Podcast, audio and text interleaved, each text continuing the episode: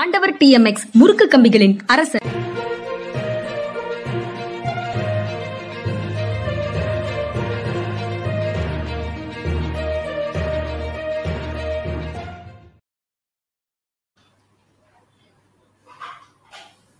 வணக்கம் இது மனிதா மனிதா நிகழ்ச்சி. அரசியல் திறனாய்வாளர் ஓய்வு பெற்ற ஐஏஎஸ் அதிகாரி திரு பாலச்சந்திரன் அவர்களோடு உரையாடும் நிகழ்ச்சி. வணக்கம் வணக்கம் சார். வணக்கங்க வணக்கம். சார் தொடர்ந்து பேசிட்டு இருக்கிறோம் காங்கிரஸ் கட்சியினுடைய தலைவர் தேர்தல் பற்றி. நேற்று வேட்புமனு தாக்கல் முடிவடைந்தது. மும்முனை போட்டியாக தெரியுது. காங்கிரஸ் தலைவர் தேர்தல் தலைமை ஆதரவு யாருக்கும் இல்லையா அப்படிங்கிற கேள்வியோட அந்த செய்தியை வச்சிருக்கிறேன். மல்லிகார்ஜுன கார்கே சசி தரூர் கே எம் திரிபாதி அப்படின்னு மூன்று வேட்புமனுக்கள் தாக்கல் செய்யப்பட்டிருக்குது. அதுல எத்தனை அந்த மனுக்கள்ல ஏற்பது அப்படிங்கிறது திரும்ப பெற்றுக் கொள்வதும் அதுக்கப்புறம் இறுதி விண்ணப்பங்கள் இறுதி வேட்பு மனுக்கள் எவ்வளவுங்கிறதையும் இன்னும் சில நாட்கள்ல அவங்க சொல்லுவாங்க. இதுல எந்த வேட்பாளருக்கும் தலைமையின் அதிகாரப்பூர்வமான ஆதரவு கிடையாது அப்படின்னு முதல்ல இருந்து சொல்லிட்டு இருக்கிறாங்களே. அது உண்மையிலேயே அந்த ஸ்பிரிட்டோட நடக்குதா நடக்குமா அப்படிங்கிற கேள்வி வந்து வருது. மல்லிகார்ஜுன கார்கேக்கு தான் வந்து ஆதரவு அப்படிங்கிறது ரொம்ப வெளிப்படையாக தெரியுது. அப்புறம் யாருக்காக இந்த மாதிரி விஷயங்கள் எல்லாம் சொல்லிட்டு இருக்காங்க? இல்லை என்னைக்குமே காங்கிரஸ்ல வந்து அந்த மாதிரி இவங்க மேலிடம் வந்து தலையிடாம இருந்தது இல்லையே. நேதாஜி போட்டி ஓட்டும் போது அதிகாரமே இல்லாத ஒரு மேலிடம். மகாத்மா காந்தி வந்து பட்டாபி சீதாராமையாக வேண்டி உழைச்சார். அதுக்கப்புறம் கடைசியில் அவருக்கு ஒரு நேர்மை இருந்ததுனால சொன்னார் பட்டாபி சீதாராமையன் தோல்வி என் தோல்வி அப்படின்னு சொல்லி அவர் சொன்னார். அந்த காலத்துலேருந்தே பின்னாடி இருந்து வேலை பார்க்கறதுங்கிறது தமிழ்நாட்டில் வந்து ராஜாஜி ராஜினாமா பண்ணோன்னே முதலமைச்சர் தேர்தலுக்கு வந்து அவர் வந்து சி. சுப்பிரமணியத்தை சப்போர்ட் பண்ணார். வெளியில் இருந்துக்கிட்டு சப்போர்ட் பண்ணார். மறைமுகமாக சப்போர்ட் பண்ணார். அது மாதிரி இது எல்லா இடத்துலையுமே நடக்கிறது தான் நான் நினைக்கிறேன் மிஸ்டர் கார்கேக்கு தான் இப்போ அவங்களுடைய சப்போர்ட் சொல்லி நினைக்கிறேன். சசி தரூர் வந்து முதல்ல வந்தபோது இவங்களுக்கு ஒரு தெளிவில்லாத நிலைமை இருந்தது. சசி தரூர் வந்து சோனியா காந்தி அம்மையார் போய் பார்த்தார். பார்க்கும்போது இவங்களுக்கு அந்த நேரத்தில் இருந்தது என்னன்னா இவரை வந்து ராஜஸ்தான் முதல்வரை வந்து நம்ம வந்து ஏற்றுக்க முடியாதுங்கிற நிலைமை இருந்தது. அவங்களுக்கு சந்தேகம் வந்துருச்சு. அதனால இவர் அவங்க அவங்க சொல்லியிருக்கலாம் நீ நில்லுப்பான்னு சொல்லியிருக்கலாம். எலெக்ஷனில் நில்லுங்கன்னு சொல்லி சொல்லியிருக்கலாம். அதுக்கப்புறம் வந்து அவர் வந்து எனக்கு ராஜஸ்தானை மட்டும் என் கையில் இருந்தால் போதும்னு சொல்லிட்டு அவர் ஒதுங்கின உடனே இவங்க வந்து இப்போ திக்விஜய் சிங் முதல்ல வந்து பண்ணாங்க. அடுத்து மல்லிகார்ஜுன் கார்கே. ரெண்டு பேர்ல யார் வந்தாலுமே வந்து Mallikarjun Kharge will be much more loyal to the high command ஆமாம் ஏறக்குறைய அப்படியே பின்பற்றுவார் இருப்பார் சீதாராம் கேசரியை வந்து இவங்க சோனியா காந்தி அம்மா சப்போர்ட் பண்ணும்போதே இங்கே வந்து எலெக்ஷன் நடந்தது. இன்னும் ரெண்டு பேர் போட்டி விட்டாங்க ஆனால் அவங்க அவங்க வெற்றி பெறலன்னு வாக்குகள் வந்து ரொம்ப கம்மியாக வாங்கியிருந்தாங்க. ஒருவேளை சசி தரூரை பேக் பண்ணுறவங்க வந்து ஜி டுவெண்ட்டி செவனில் வந்து அது இன்னைக்கு பிளவுபட்டு போய் இருக்குது அந்த இது இவங்களுக்கு வந்து டிசென்டர்ஸுக்கு வந்து எவ்வளோ வாய்ஸ் இருக்குது அப்படிங்கிறத காமிச்சுறதுக்கு பயன்படுத்திக்கலாம். ஒரு இவருக்கு வந்து கார்கேக்கு வந்து சிக்ஸ்டி எயிட் பர்சன்ட் கிடச்சி நமக்கு தேர்ட்டி பர்சன்ட் கிடச்சதுனா கூட நம்மளும் வந்து ரொம்ப ரெலவெண்ட் ஃபோர்ஸாக இருக்கும்னு சொல்லி மேலிடத்துக்கு வந்து காட்டிடலாம் அப்படின்னு சொல்லி நினைக்கலாம். இப்போதைக்கு சசி தரூர் சொல்லியிருக்காரு. நான் போட்டியிலிருந்து வான் வாபஸ் வாங்க போவதில்லைன்னு சொல்லியிருக்காரு. இன்னும் ஏழு நாள் இருக்கு பார்ப்போம். ஏழு நாட்கள்ங்கிறது அரசியல ரொம்ப நீண்ட காலம் அப்படின்னு சொல்லலாம். ஆனா இதுல மூத்த தலைவர்கள் என்னை ப்ரப்போஸ் பண்றாங்க அப்படின்னு மல்லிகார்ஜுன கார்கே திரும்ப திரும்ப சொல்ற மாதிரி இருக்கு சார். மூத்த தலைவர்கள்னா ஏற்கனவே மூத்த தலைவர்களுக்கும் இளைய தலைவர்களுக்கும் இடையில ஒரு போட்டி நடந்துட்டு இருக்கு. அந்த போட்டியில இளைய தலைவர்கள் இளைய நிர்வாகிகள் எல்லாரும் ராகுல் பக்கத்துல இருக்கிறதாக ஒரு பிம்பம் இருக்கு. ஆனா இவர் வந்து எனக்கு மூத்த தலைவர்கள் தான் என்ன ப்ரப்போஸ் பண்றாங்க. மூத்த தலைவர்கள் என்ன நிற்க சொன்னாங்க. அவங்க ஆதரவு கொடுக்குறாங்கன்னு சொன்னாங்கன்னா அதுக்கு என்ன பொருள்?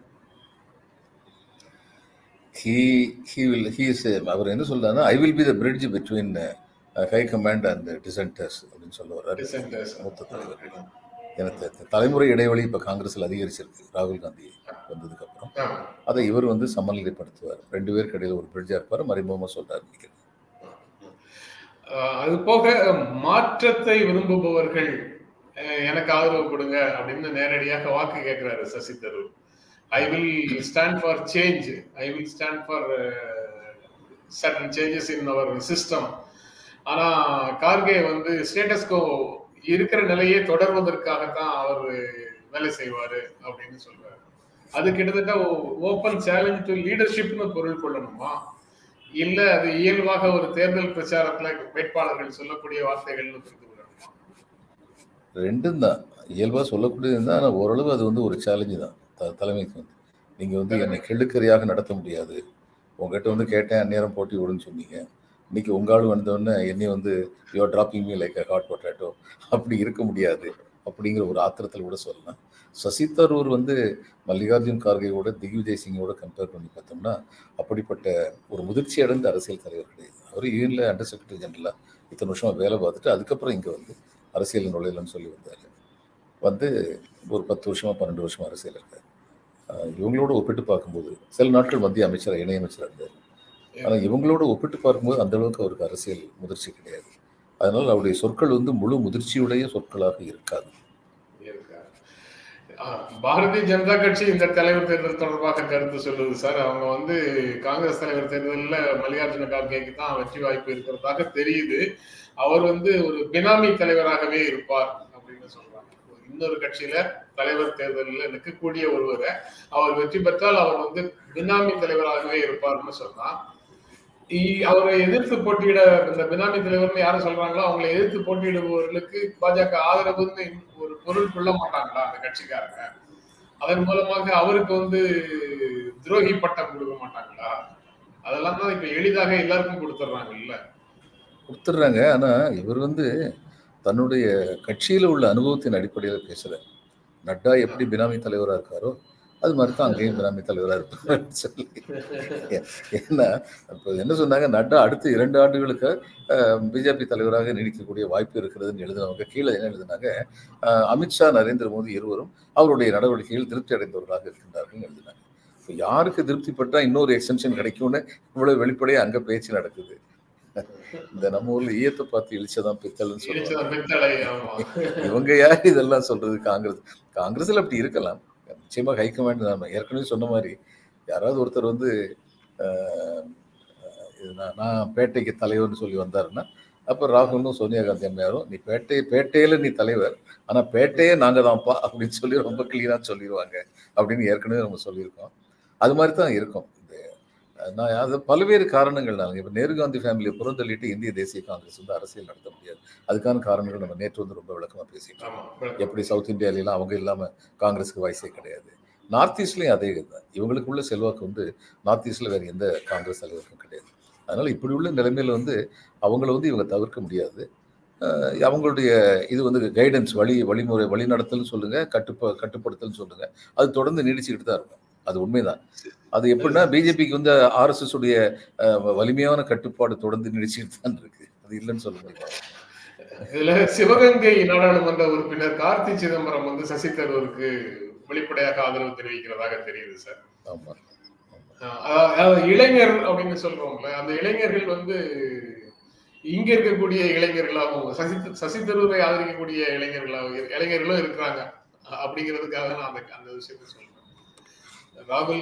ராகுலோட இருக்கிறவங்க மட்டும் இளைஞர்கள் இல்ல எதிர்த்தரப்புலையும் இளைஞர்கள் இருக்கிறாங்க அப்படிங்கிறது தெரியுது. அந்த இளைஞர் வந்து தமிழ்நாடு காங்கிரஸ் கமிட்டியிலேயோ தமிழ்நாட்டிலேயோ அவருக்கு எவ்வளவு பெரிய ஆதரவு இருக்கு அப்படிங்கிறதையும் பார்க்கணும் இப்படிப்பட்ட இளைஞர்கள் வந்துடுறதுனால சசி தரூருடைய வலிமை எந்த அளவு கூட போகுது அப்படிங்கிறதையும் பார்க்கணும் கார்த்தி வந்து தன்னுடைய சிவகங்கை மாவட்டத்திலே அதாங்க சில பேர் வந்து பாருங்க கெலாட் வந்து தன்னுடைய ஆதரவாளர்கள் வந்து ரிபல் கேண்டிடேட்ஸாக போட்டி விட வச்சார் அவருடைய செல்வாக்குனால அங்க அவங்க எல்லாம் ஜெயிச்சாங்க.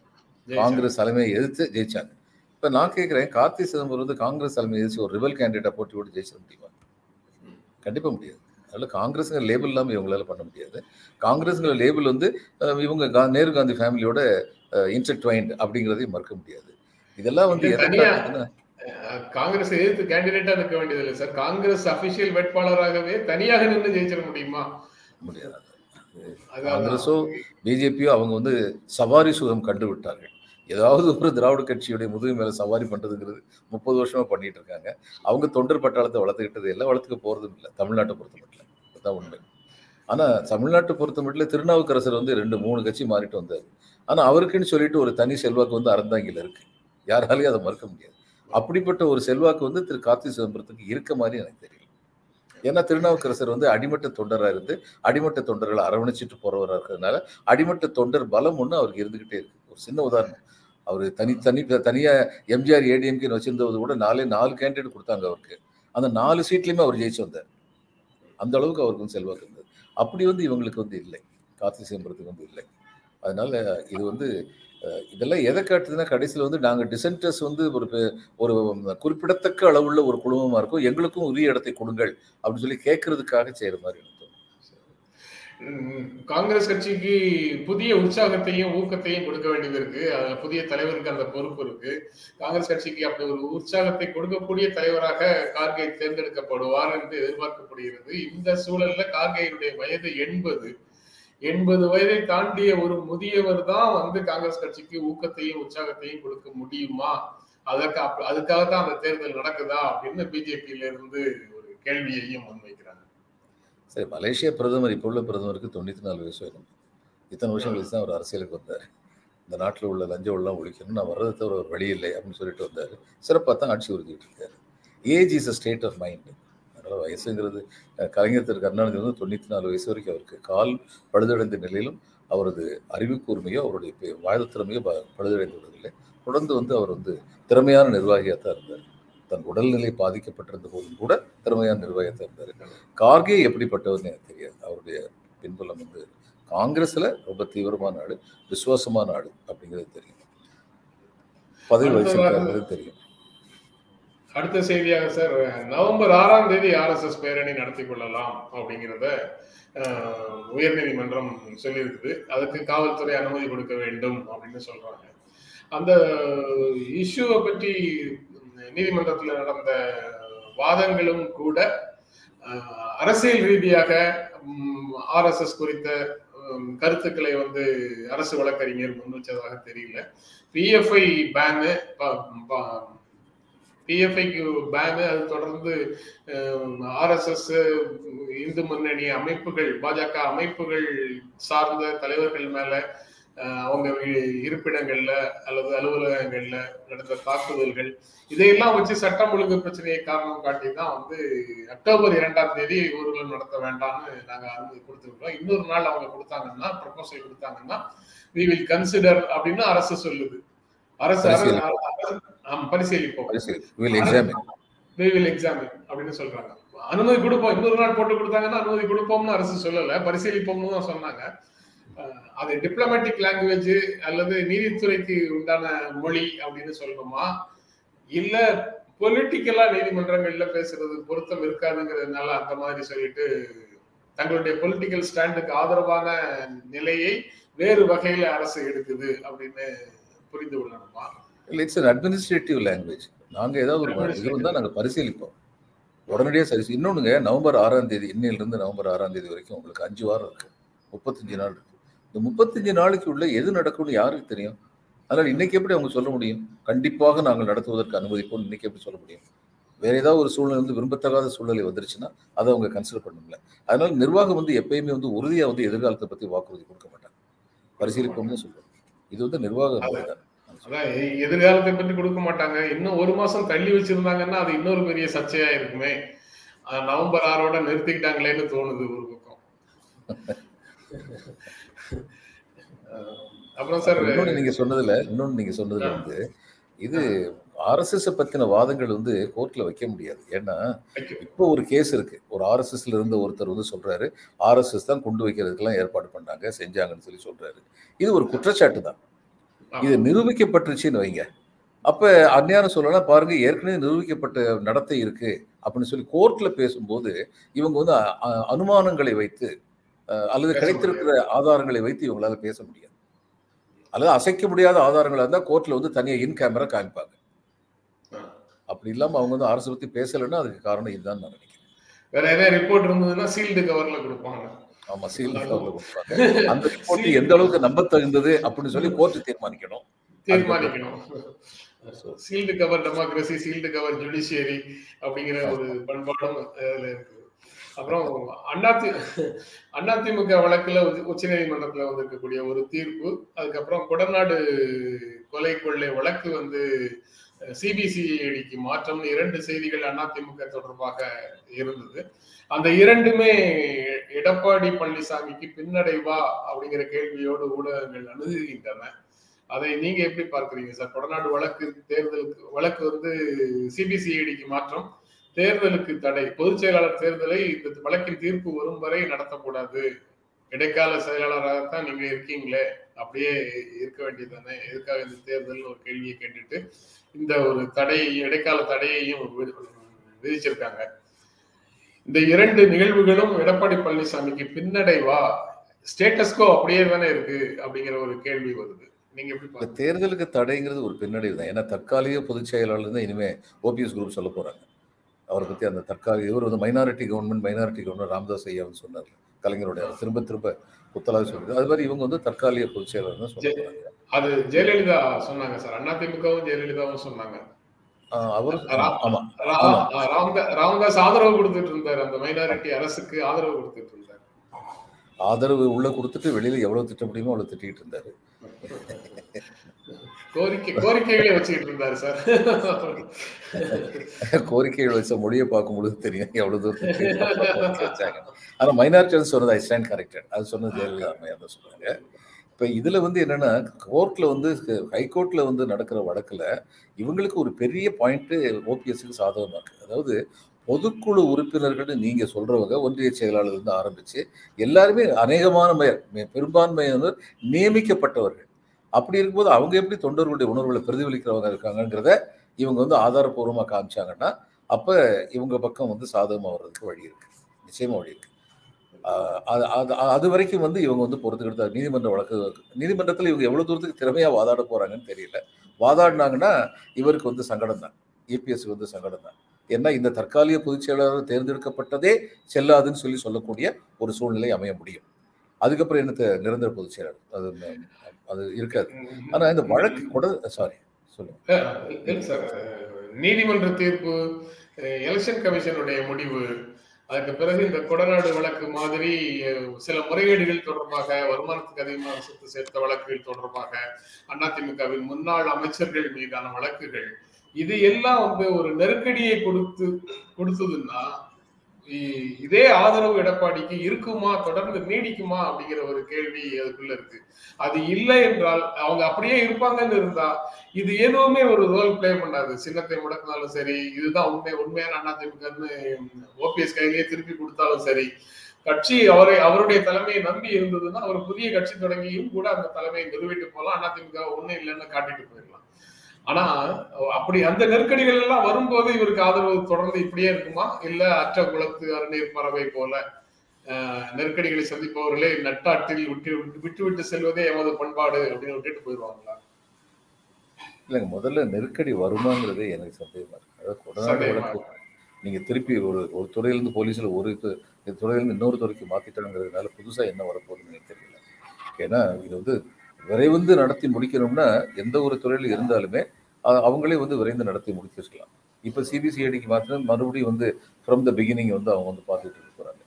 ஆஹ் கொடநாடு வழக்குல பல சிக்கல்கள் இருக்கு அப்படின்னு சொல்லி நான் கேள்விப்படுறேன் அதனால அவ்வளவு விரைவா இந்த வழக்கு முடியும் என்றோ அது அந்த முடிகிற நேரத்தில் அது இபிஎஸ்க்கு மட்டும் எதிரானதாக திரும்பும் என்றோ எனக்கு தோன்றவில்லை. ஆனா இந்த எலெக்ஷன் கமிஷன் இந்த நீதிமன்றம் அதுக்கப்புறம் இந்த வழக்குகள் இந்த வழக்குகளை பொறுத்த மட்டும் என்னன்னா அமலாக்கத்துறையும் சிபிஐயும் வந்து என்னைக்கு வந்து ஒன்றிய அரசு தலைமை வந்து தலையாட்டுறாங்களோ அன்னைக்கு வந்து நெருக்கடி கொடுப்பாங்க இந்த வழக்கில். அது வரைக்கும் நெருக்கடி கொடுக்க மாட்டாங்க. கொஞ்சம் நெருக்கடி கொடுக்கறதுக்கான வாய்ப்பு இருக்கு. ஏன்னா இபிஎஸ் வந்து ரொம்ப இண்டிபெண்டா இருக்காரு அப்படின்னு பிஜேபி வந்து ஆத்திரத்தோட இருக்காங்க. அதனால கொஞ்சம் நெருக்கடி கொடுக்கறது வாய்ப்பு இருக்கு. இது எல்லாத்தையும் மீறி அவர் வந்துட்டாருன்னா அதுக்கப்புறம் தென் மாவட்டங்களில் என்ன நினைப்பாங்கன்னா அவர் வந்து விக்டிமைஸ்டா பார்க்க ஆரம்பிச்சிருவாங்க. இறுதி முடிவு நீங்க என்ன எடுத்து கொடுக்குறீங்களோ அதுக்கு தானே சார் கட்டு போடுறோம் எங்க வீட்டுக்குள்ள நாங்க கொஞ்சம் சுதந்திரமா இருக்க கூட கூடாதா? அது வந்து இண்டிபெண்டன்ட் பிஹேவியர்னு சொல்லுவாங்களா? அவங்க அப்படிதான் சொல்லுவாங்க. சொல்ற அவங்களே எலெக்ஷன் சமயத்துல நம்ம இவ்வளவு முட்டுக்கட்டை போட்டு இந்த இபிஎஸ் தனியா நின்றுட்டாரு அப்படின்னு சரி இப்ப என்ன பேச்சுன்னு சொல்லி வருவோம்ப்பா. எத்தனை சீட்டு கொடுக்குறப்பான்னு சொல்லி அதுக்கப்புறம் ஆரம்பிச்சிருவாங்க. அது ஒண்ணுதான். அது இவருக்கும் தெரியும் இபிஎஸ்க்கும் தெரியும். இந்த கொஞ்ச நாள் நம்ம மூச்சை பிடிச்சி நின்றுட்டோம்னா அடுத்து ரெண்டாயிரத்தி இருபத்தி நாலுக்கு நம்மகிட்ட தான் வருவாங்க. அப்படி அவங்க இவர்கிட்ட வரும்போது இவர் எத்தனையோ டேர்ம்ஸ் அண்ட் கண்டிஷன்ஸ் இவர் போடலாம் அந்த நேரம் ஆமா. போடலாம். அதெல்லாம் அப்படிலாம் போட முடியுமாங்கிறது தான் கேள்வி. அதுக்குள்ள வந்து அமைப்பை வந்து எவ்வளவு தூரம் கொலைக்க முடியுமோ அவ்வளவு தூரம் குலைச்சிருவாங்களா? அதுக்கு அது அதுக்கு இந்த மாதிரி நெருக்கடிகள் வந்து ஒரு ரோல் பிளே பண்ணுமா அப்படிங்கிறது தான் நான் கேள்வியாக கேட்க இன்னைக்கு ஏற்கனவே ஏறக்குறைய குலைச்சிட்டாங்கல்லங்க. இந்த இவங்க வந்து என்ன பெரிய போராட்டம் நடத்துனாங்க அதிமுக? இது தேவையற்ற போராட்டங்களாக இருக்கலாம். ஆனால் போராட்டங்களை நடத்துகிறாங்க பிஜேபி. ராஜா சார் பேச்சை வச்சுக்கிட்டு ஒரு போராட்டம் நடத்துறது முயற்சி பண்ணுறது இது எல்லாமே வீணான இது என்ன சொல்ல போனால் இவர் வந்து வைரமுத்து வந்து தாசின்னு சொல்லி ஆண்டாளை சொல்லவே இல்லையே. தேவதாசி அப்படின்னு சொல்லி சொன்னார். அது எப்படி திருச்சி விட்டு ஒரு பெரிய போராட்டம் நடத்தினாங்க? அந்த மாதிரிப்பட்ட போராட்டம் நடத்தி மக்கள் மத்தியில் நாங்கள் தான் எதிர்க்கட்சின்னு ஒரு பிக்சரை கொடுத்துக்கிட்டே இருக்காங்க. இவங்க இந்த நேரத்தில் எதிர்கட்சியை வந்து ஆக்டிவாக செயல்படவே இல்லை. தங்களுக்குள்ள உள்ள பிரச்சனைகளை சரி இவங்களுக்கு நேரம் பத்தலையே. அதான் தேவையற்ற சர்ச்சைகள் அதையெல்லாம் வந்து உருவாக்கிக்கிட்டே இருக்கிறாங்க. அதனால நீங்க புதிய சிக்கல்களை உருவாக்கி விடாதீர்கள் அப்படின்னு கட்சியினருக்கு ஸ்டாலின் வந்து ஒரு கருத்தையும் முன் வச்சிருக்கிறாரு ஒரு ஆணையையும் பிறப்பிச்சிருக்கிறாரு. அதாவது பொய்கள் அதிகமாக உலா வருது அது எல்லாத்தையும் இன்னொரு பதில் சொல்லி தான் அந்த பொய்களை வந்து பொய்ன்னு நிரூபிக்க வேண்டியது இருக்கு. அது எந்த செய்தி வந்தாலும் அதனுடைய ஃபேஸ் அதை பார்த்த உடனேயே நம்பி விடாதீர்கள். தீர ஆய் ஆய்வு செய்யுங்கள் அப்படின்னு பல விஷயங்களை நேற்று வந்து சுட்டி காட்டியிருக்கிறாரு ஸ்பேஸ் ஸ்பேசஸ்ல ஒரு கூட்டத்துல பேசியிருக்கிறாரு. அதுல இந்த கருத்துக்களை எல்லாம் கட்சிக்காரங்களுக்கு அந்த கருத்துக்களை எல்லாம் முன் வச்சு பேசியிருக்கிறாரு. இதுல வரம்பு மீறி பேசி புதிய சர்ச்சைகளை புதிய சிக்கல்களை உருவாக்கி விடாதீர்கள் அப்படிங்கிறது ஒரு கட்சிக்கான கடிவாளம் போட்ட மாதிரி தேவையில்லாம பேசாதீங்க வரம்பு பேசாதீங்கன்னு சொன்ன மாதிரி இருக்கு உண்மைதான். ஆனா நீங்க ஒழுங்கா பேசினா கூட அவங்க வந்து அதுக்கு இல்லாததும் பொல்லாததுமாக கண்ணு மூக்கு காது வச்சு அவங்க வந்து சர்ச்சைகளை உருவாக்கி விடுவார்கள் அப்படின்னு அவர் வந்து அந்த விஷயத்தையும் தெளிவா சொல்றாரு. நீங்க அவங்க நீங்க சொன்னதை வச்சுதான் நாங்க சொல்றோம்னு அவங்க சொன்னதை கோட் பண்ணியிருந்தா கூட நீங்க திருப்பி சொன்னதை வச்சு நீங்க தான் சொன்னீங்கன்னு உங்க மேல குற்றச்சாட்டுகளை போடுற ஒரு அவல நிலையில இருக்குது அப்படிங்கிறதையும் அவர் சுட்டி காட்டுறாரு. ஆனாலும் ஒட்டுமொத்தமாக பார்க்கும்போது கட்சிக்கு வந்து கொஞ்சம் கேர்ஃபுல்லா இருங்க. இழுத்த இழுப்புக்கு போயிடாதீங்க அப்படின்னு ஏற்கனவே சொன்ன ஒரு கருத்தை வலியுறுத்துற மாதிரியே இருக்குது. சேற்றுல புரண்டு வரக்கூடிய உருவம் உடலை சிலுப்பிச்சுன்னா நல்ல நீர்ல நீராடிட்டு வர்ற நாம் வந்து நாமும் அதே மாதிரி போய் உடம்ப செலுத்த முடியாது செலுத்த முடியாது ஒதுங்கி தான் போகணும் அப்படிங்கிற கருத்தையே தான் மீண்டும் வலியுறுத்துகிறார் எப்படி பார்க்கறீங்க அதை? அதாவது இவர் வந்து ஒரு அமைச்சர் வந்து பெண்களுக்கு இலவச பாஸ் கொடுத்ததை பற்றி பேசினது வந்து அந்த மாதிரி பேச்சுகள் வரம்பு மீறிய பேசு அந்த மாதிரி பேச்சுகள். அது நடக்கக்கூடாது. நடக்கும். ஆனா ராஜா பேசுனதுல வந்து இவங்க வந்து அதை தைரியமா எதிர்கொள்ளணும். ராஜா பேசின பேச்சுக்கு வந்து அவங்க எப்படி மிஸ்இன்டர்பிரேட் பண்ண பார்த்தாலும் ஊடகங்கள் மூலமாக இவங்களுடைய சின்ன சின்ன பொதுக்கூட்டங்கள் ஸ்ட்ரீட் கார்னர் மீட்டிங்ல வந்து இதை தைரியமாக எதிர்கொள்ளணும். இல்லைன்னா சரி அவங்க நம்ம என்ன பேசினாலும் இவங்க ஏதாவது மிஸ்இன்டர்பிரேட் பண்ணிடுவாங்கன்னு சொல்லிட்டு பேசாமலே இருந்துட்டா எங்கே அரசியல் இருக்கு? இன்னைக்கு அரசியல் வந்து தமிழ்நாட்டு அரசியல் வந்து போலரைசேஷன் நடந்துகிட்டு இருக்கு. பிஜேபி வந்ததுனால போலரைசேஷன் வந்து நடந்துகிட்டு இருக்கு. இரண்டு கருத்தியல்கள் மோதிக்கொள்கின்ற ஒரு சூழ்நிலை இருக்கு. அப்ப தன் கருத்தியலை பற்றி சரியான கருத்துக்களை கூறும் பொழுது அந்த கருத்துக்கள் பக்கம் உறுதியா நிக்க வேண்டியதுதான் இது இந்த கட்சி தலைமையுடைய கடமையா இருக்க முடியும் நான் நினைக்கிறேன். ஆனா அதே சமயம் இந்த தேவையற்ற தேவையில்லாத பேச்சுக்கள் உணர்ச்சி வசப்பட்ட பேச்சுக்கள் முந்தி ஒருத்தர் வந்து அப்படித்தான் பட்டியலினத்தவர்களுக்கு நீதிபதி பதவி கொடுத்ததே திராவிட கட்சிகள் கொடுத்த பிச்சைன்னு சொல்லி ஒரு உணர்ச்சி வசப்பட்டு ஒரு வார்த்தை சொல்லிட்டாரு. அது சொல்லியிருக்கூடாது இந்த மாதிரியான இதெல்லாம் தவறு. அதுல வந்து ஸ்டாலின் அவர்கள் கூறுறது முழுக்க முழுக்க சரியானது. ஆனால் அதே சமயம் தங்களுடைய கருத்தியலை தங்களுடைய கருத்தியலை சொல்லும் பொழுது அந்த கருத்தியலுக்கு ஆதரவு குரல் எழுப்ப வேண்டியது கட்சி தலைமையுடைய கடமை ரெண்டுமே நேற்று கூட நம்ம உரையாடிட்டு இருக்கும்போது நண்பர் ஒருவர் போட்ட கமெண்ட்ல ஒரு சொல் இருந்தது. அவர் தொடர்ந்து நல்ல விஷயங்களாக சொல்லிட்டு இருக்கிற நண்பர் தான். ஆனால் அவர் வந்து அந்த ஒரு புரிதல்ல அல்லது பழக்கத்துல சுற்றி இருக்கக்கூடிய எல்லாரும் பேசுற வார்த்தைகள் அறியாம இவரை அறியாமலே இவருக்குள்ள போயிட்டதுனால அந்த சொற்களை பயன்படுத்தினார்னு நான் நேற்று பார்த்து புரிந்து கொண்டேன். ஆனா நேற்று அந்த கான்டெக்ட் இல்லாதனால அந்த கருத்தை பற்றி உங்ககிட்ட நான் கருத்து கேட்கல. அவர் வந்து ஏதோ ஒன்று சொல்லி இது அண்ணாமலையோ அண்ணாமலையோ வேற யாரையோ குறிப்பிட்டு அது அவருடைய பிறவி குணம் அப்படின்னு சொல்லியிருக்காரு பிறவியிலேயே ஒருவருக்கு குணம் உண்டா அப்படிங்கிறது தான் அடிப்படையில பல்வேறு விவாதங்களுக்கும் சர்ச்சைகளுக்கும் காரணமாக பேசிட்டு இருக்கிறோம். அதை முன் வச்சு தான் பேசிட்டு இருக்கிறோம். அந்த மாதிரி கருத்து கருத்தியலே தப்பு அப்படின்னு பேசிட்டு இருக்கிறோம். அப்படி பேசிட்டு இருக்கிறவர் தான் அவரும். ஆனால் அவர் வந்து அவரை அறியாம அதே சொல்லை வந்து அவர் பயன்படுத்துறாரு. அஹ் அ- அந்த மாதிரி யாராவது பேசினாலும் அந்த மாதிரி விஷயங்களை வரம்பு மீறியதாக தங்களுடைய சொந்த கருத்தியல்களுக்கு மாறான கருத்துக்களை முன்வைப்பதாக அது இருக்கு. அது போன்ற விஷயங்கள்ல பொலிட்டிக்கலி கரெக்ட்னஸ் வந்து திமுக அமைச்சர்களும் நிர்வாகிகளும் பேசுவதற்கு முன்னால பார்க்க வேண்டியது அவசியம் அப்படின்னு தோணுது? அவர் பேசும்போது அதெல்லாம் ஞாபகம் வருது ஆமாங்க. அதாவது வள்ளுவர் வந்து யாகாவாராயனும் நான் காக்கன்னு தான் சொன்னார். நாவை அடக்கி வச்சிருக்கேன்னு சொல்லி சொல்றாரு காத்துக்கொள்ளுங்கள் தான் சொன்னார். காத்துக் கொள்ளுங்கள் தான் சொல்றேன் அவன் பேசவே கூடாதுன்னு நான் வள்ளுவர் சொல்லலை. பேசுங்க. ஆனால் பொறுப்புள்ள முறையில் பேசுங்க அப்படின்னு சொல்லி சொல்கிறேன் அதனால் பொறுப்புள்ள முறையில் பேசும்போது இந்த கருத்தியல்கள் வந்து எதிர்க்க எதிர்க்க எதிர்கருத்து கொண்டவர்களுக்கு அது நிச்சயமாக ஒரு இரிட்டேஷனாக தான் இருக்கும். அதனால அவங்க என்னென்னமோ பேச பார்ப்பாங்க. ஆனால் அதனால வந்து உண்மையை வந்து சொல்லாமல் இருந்துட முடியுமா?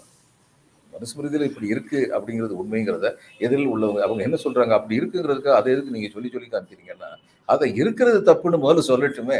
அதை விட்டுட்டு அது இருக்கட்டும் ஆனா அதை நீ பேசக்கூடாது அப்படின்னு அதுல என்ன அர்த்தம் இருக்கு? இதுல வந்து யாருமே பேசாம இருந்தா கூட அவுட் ஆஃப் கான்டெக்ட் அதை எடுத்து பேசுறாங்க தேவையில்லைன்னு சொல்றதுக்கு ஒரு நியாயம் கிடைக்கும். ஆனால் கான்ஸ்டியூஷனல் பொசிஷன்ல இருக்கக்கூடியவங்க எல்லாருமே வந்து சனாதனத்தையும் மனுஸ்மிருதியையும் தூக்கி பிடிச்சிட்டு அந்த மாதிரி இருக்கணும் அது ரொம்ப பொற்காலம் அப்படின்லாம் பேசுனாங்கன்னா அதற்கு பதில் சொல்றவங்க இதெல்லாம் எப்படி பொற்காலமாக இருக்க முடியும்? அடிமைகளாகத்தான் நம்ம சக மனிதர்களை நீங்க பார்த்தீங்க? அப்படின்னு சொல்வதற்கு அதை மேற்கோள் காட்டுவதில் எப்படி குற்றம் கண்டுபிடிக்க முடியும்? கண்டுபிடிக்கவே முடியாது. அப்படி மேற்கோள் காட்டுறது குற்றம் கண்டுபிடிக்கிறவர்களை கடுமையாக எதிர்த்துத்தான் திராவிட கட்சிகளுடைய தலைமைகள் வந்து இருக்கணும். இருக்கணும். அதுதான் என்னுடைய அதுக்கப்புறம் சார் ஜனநாயகத்தின் கதவுகள் அடைக்கப்பட்டதால் கடைசியாக வேற வழியே இல்லாம நடைபயணம் அப்படின்னு ராகுல் காந்தி வந்து கர்நாடகால நேற்று பேசும்போது பொதுக்கூட்டத்தில் பேசும்போது சொல்லியிருக்கிறாரு. அதாவது பொதுவாக மக்களிடம் சென்று சேர்வதற்கு நாடாளுமன்றத்தை பயன்படுத்துறோம் ஊடகங்களை பயன்படுத்துறோம். ஆனா இந்த இரண்டு ஏரியாவும் கடுமையாக பாதிக்கப்பட்டிருக்கின்றன. அவங்க வந்து ஃபெயில்டு அவங்க தோத்து போயிட்டாங்க.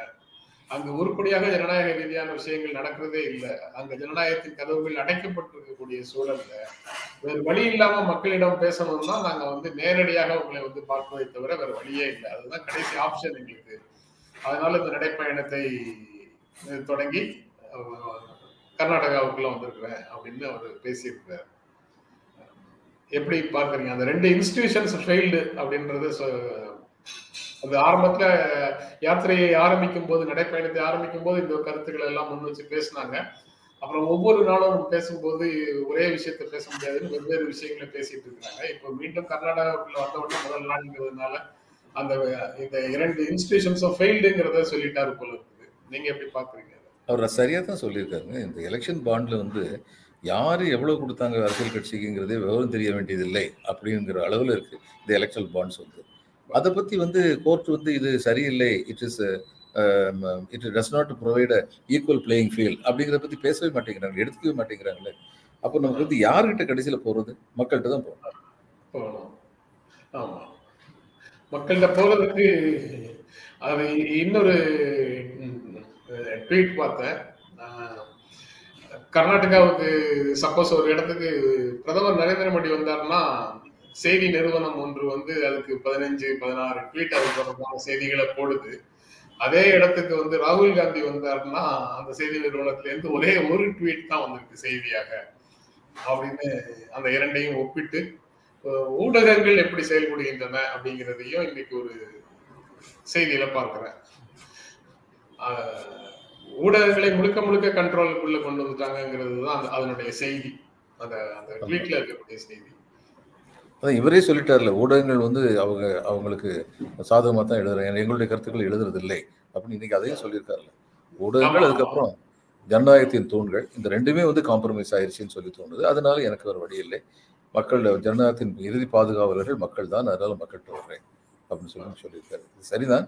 எந்த அளவுக்கு மக்களுக்கு இதை விளங்க வைக்கிறாங்கிறது பொறுத்து தான் இருக்கு இந்த யாத்திரையுடைய வெற்றியோ அல்லது வெற்றியின்மையோ. எடுத்த செய்திகள் பேசிட்டோம் சார். அதனால் நிறைவாக நீங்க உங்களுடைய நிறைவுரையோடு நிறைவு செய்யலாம் நிகழ்ச்சியை